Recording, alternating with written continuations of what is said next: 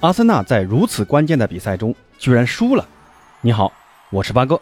在今天凌晨进行的英超第三十七轮的最后一场比赛中，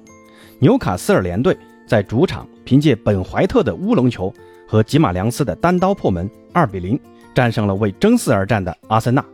本来争四形势一片大好的阿森纳马失前蹄，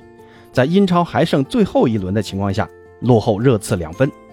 最后一轮热刺只要不输球就将获得下赛季的欧冠参赛席位。在如此关键的比赛中，阿森纳居然掉了链子。只能说阿森纳在掉链子这件事上从来不掉链子。阿森纳上一次参加欧冠还要追溯到一五至一六赛季，本赛季好不容易有了一丝重返欧冠的希望，结果在最后阶段阴沟翻船。阿森纳输球最主要的原因，我个人感觉啊，并不是那个乌龙球，也不是哪一位球员的问题，而是阿森纳整支球队实在太过于年轻了。虽然赛季中期大家对于阿森纳掀起的青春风暴很是看好，之前呢也确实打出一波很亮眼的四连胜，但年轻的主帅、年轻的球员总会要为年轻付出代价，缺乏足够稳定持续的表现也是阿森纳最终功亏一篑的最大原因。对于背负如此沉重的代价，只能让枪迷们寄希望于下赛季阿森纳的一个表现了。那热苏斯会是兵工厂弹药库最适合的那一枚大杀器吗？那这个我不知道啊，但我知道的是，曼联终于迎来了自己的真命天子滕哈赫。那这周滕哈赫结束了自己在阿贾克斯的执教使命，前两天已经抵达了曼彻斯特，即将正式接过曼联队的主帅教鞭。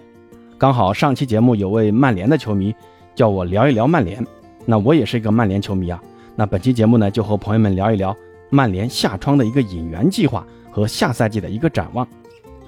曼联这个赛季实在是太惨了啊，那这里呢就不再给各位曼联球迷身上撒盐了。临时主帅朗尼克也说了，下赛季的曼联必须要推倒重来，这个赛季的人员和阵容打法就没有多少参考性了。但滕哈赫在阿贾克斯的执教风格还是以四二三一和四三三为主，那本赛季曼联主打的呢还是四二三一，下赛季反正是曼联的一个重建期嘛，大概率呢还会是一个过渡的赛季，所以我感觉打四二三一的可能性会更大一些啊。这样呢球员和教练都有一个适应的过程。那这里问题就来了，谁来打这个突前的一呢？还会是 C 罗吗？这个赛季 C 罗打过这个位置，但说实话三十七岁的 C 罗不太适合打这个位置，身体机能的下降让 C 罗很难在禁区内有更好的发挥。 C 罗真正打得好的时候都需要旁边有个僚机帮他吸引火力。之前传出 C 罗可能因为曼联没有欧冠打要离开曼联，但前两天 C 罗的发言已经表明了下赛季有很大的概率会留在曼联。那滕哈赫如何使用 C 罗将成为一个难题了。C 罗这个赛季为曼联进了二十四个球，是队内的头号得分手，而且曼联也不会让一个具有如此大的商业价值的巨星打替补， C 罗自己也不会同意，那这就很考验滕哈赫的一个执教能力了。那巴哥个人觉得 C 罗啊还是更适合去边路，把中路的位置让出来，那这个前锋极有可能就是本菲卡的鲁涅斯。现在听说本菲卡已经把之前的要价降低到了六千万欧元啊，我觉得这个价格曼联可以拿下了。鲁涅斯这个赛季为本菲卡出场四十一次，打进三十四球，还助攻了四次，这进攻效率是非常的高啊。话说葡萄牙联赛出来的球员适应英超问题都不大，那你看利物浦冬天从葡萄牙的波尔图买来的路易斯·迪亚斯多好用啊，即插即用。而且鲁涅斯身边的人也认为鲁涅斯的踢球风格更适合去英超，如果鲁涅斯能来曼联的话，我感觉还是很适合打突前位置的。鲁涅斯这名球员习惯拉边，而且左右脚均衡，关键是一米八七的身高，八十公斤的体重，也决定了他在身体对抗方面并不会处于劣势。更关键的是，作为南美球员，同样拥有很好的脚下技术，射术也很精湛。当然，现在还很年轻啊，作为中锋的站桩能力和头球抢点这一方面还是有所欠缺的，但这个可以随着英超比赛经验的提高和身体素质的磨练来逐步提升的。对于和 C 罗的搭档，不管是同时出场还是作为 C 罗的轮换，都是很好的选择。那鲁涅斯真的要是买来了，鲁涅斯突前， C 罗呢就去打左边锋，拉师傅要是不走的话，可以和 C 罗轮换。前腰位置大概率还是 B 费，毕竟刚花了大价钱续约的。另外呢，范德贝克这赛季租借到了埃弗顿，下赛季将会回到曼联。之前范德贝克就在滕哈赫帐下效力过，那这次在曼联重逢，滕哈赫预计还是会委以重任的，可以试着和 B 费轮换啊。至于右边锋的位置，估计会是桑乔和艾兰加竞争，应该是桑乔为主，埃兰加打替补。那前场确定了，曼联问题最大的中后场又该如何调整呢？这个赛季的选择是弗雷德和麦克托米奈来打后腰，像马塔呀、马蒂奇呀、博格巴呀，下赛季全都会离开球队，对于中场的补充势在必行。之前节目里我也提过啊，西汉姆联队的赖斯非常适合曼联，但赖斯的价格我觉得没有几个球队能承受得起的。听说铁锤帮喊出了 一点五亿英镑的高价，那这个价格可以吓退了所有人，就算是曼联啊也吃不消的。那现在有个很大的传闻，就是巴萨的德容，说巴萨想八千万把德容卖给曼联。先不说这个传闻是真是假啊，德容如果真的能来曼联，对于曼联的中场来说将是一个非常大的补强。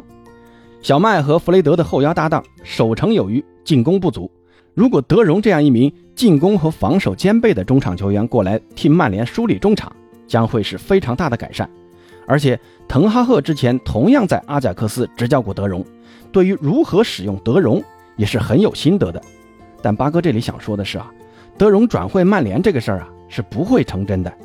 现在我看到的消息是，巴萨为何传出要卖德容的最主要原因是，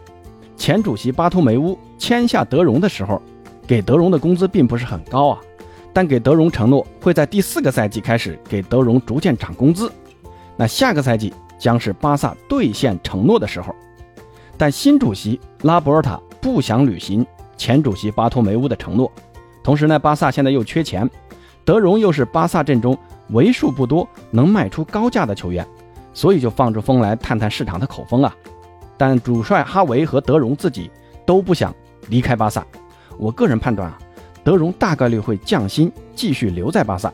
那这个降薪是指不再按照之前合同约定的那个高额薪水。德容如果不能来啊，曼联的选择估计会是现在利兹联队的中场卡尔文·菲利普斯。利兹联现在看样子大概率是要降级了，估计这个转会费啊也不会太高的，对于曼联来说会是一个最优选择，算是一个低配版的赖斯吧。另外呢，马赛的卡马拉这个夏天就是自由身了，听说跟曼联也传出了一点绯闻。而滕哈赫如今最急需解决的就是这个拖后中场的问题，不管是赖斯还是菲利普斯还是卡马拉，不管怎么样都得薅一个过来。至于现在市场上最火热的琼阿梅尼，曼联呢可以去抬抬价。那说完中场，最后就是后防线。这赛季马奎尔的表现堪称灾难，航母掉头的梗已经被人吐槽了无数次啊。那这几场比赛，朗尼克都把马奎尔放到了替补席，让林德洛夫和瓦拉内搭档。瓦拉内毕竟是已经在皇马和法国国家队接受过考验的冠军球员，下赛季打主力肯定是没问题的。那谁来搭档瓦拉内呢？滕哈赫啊，估计也会很头疼啊。现在传出消息说，滕哈赫想把阿贾克斯的主力中卫廷贝尔给买过来，这倒不失为一个好办法啊。我不太了解这个廷贝尔啊，但如果下赛季曼联的后腰变硬了，马奎尔、廷贝尔和瓦拉内的中卫组合也不是没有一战之力的。至于两个边路啊，我个人感觉这个下窗啊，曼联的资金是没办法一次性解决的。达洛特、卢克肖、万比萨卡、特莱斯这几个人啊，估计还是会留着的。曼联的钱应该会花在鲁涅斯身上和后腰身上，再要花钱，估计格雷泽家族也不太会同意了啊，得等到再下一个转会窗去实现了。这一点呢，朗尼克和滕哈赫都已经达成了共识。曼联的重建需要三到四个转会窗才会基本完成的，所以这个夏天曼联的球迷别指望一口气吃个大胖子，还是要先通过滕哈赫下赛季上半段对于曼联的改造，先要证明滕哈赫是曼联的那个真命天子再说。如果确实合适，那后面的事就好办了，慢慢的按照滕哈赫的思路走下去就行了。在这一点上，利物浦的克洛普就是很好的例子。那朋友们对于曼联下赛季的重建有什么自己的看法呢？欢迎在评论区告诉八哥。同时有什么想和八哥讨论的，也可以在评论区告诉我，我会尽我所能的和大家分享我的看法。那咱们下期再见。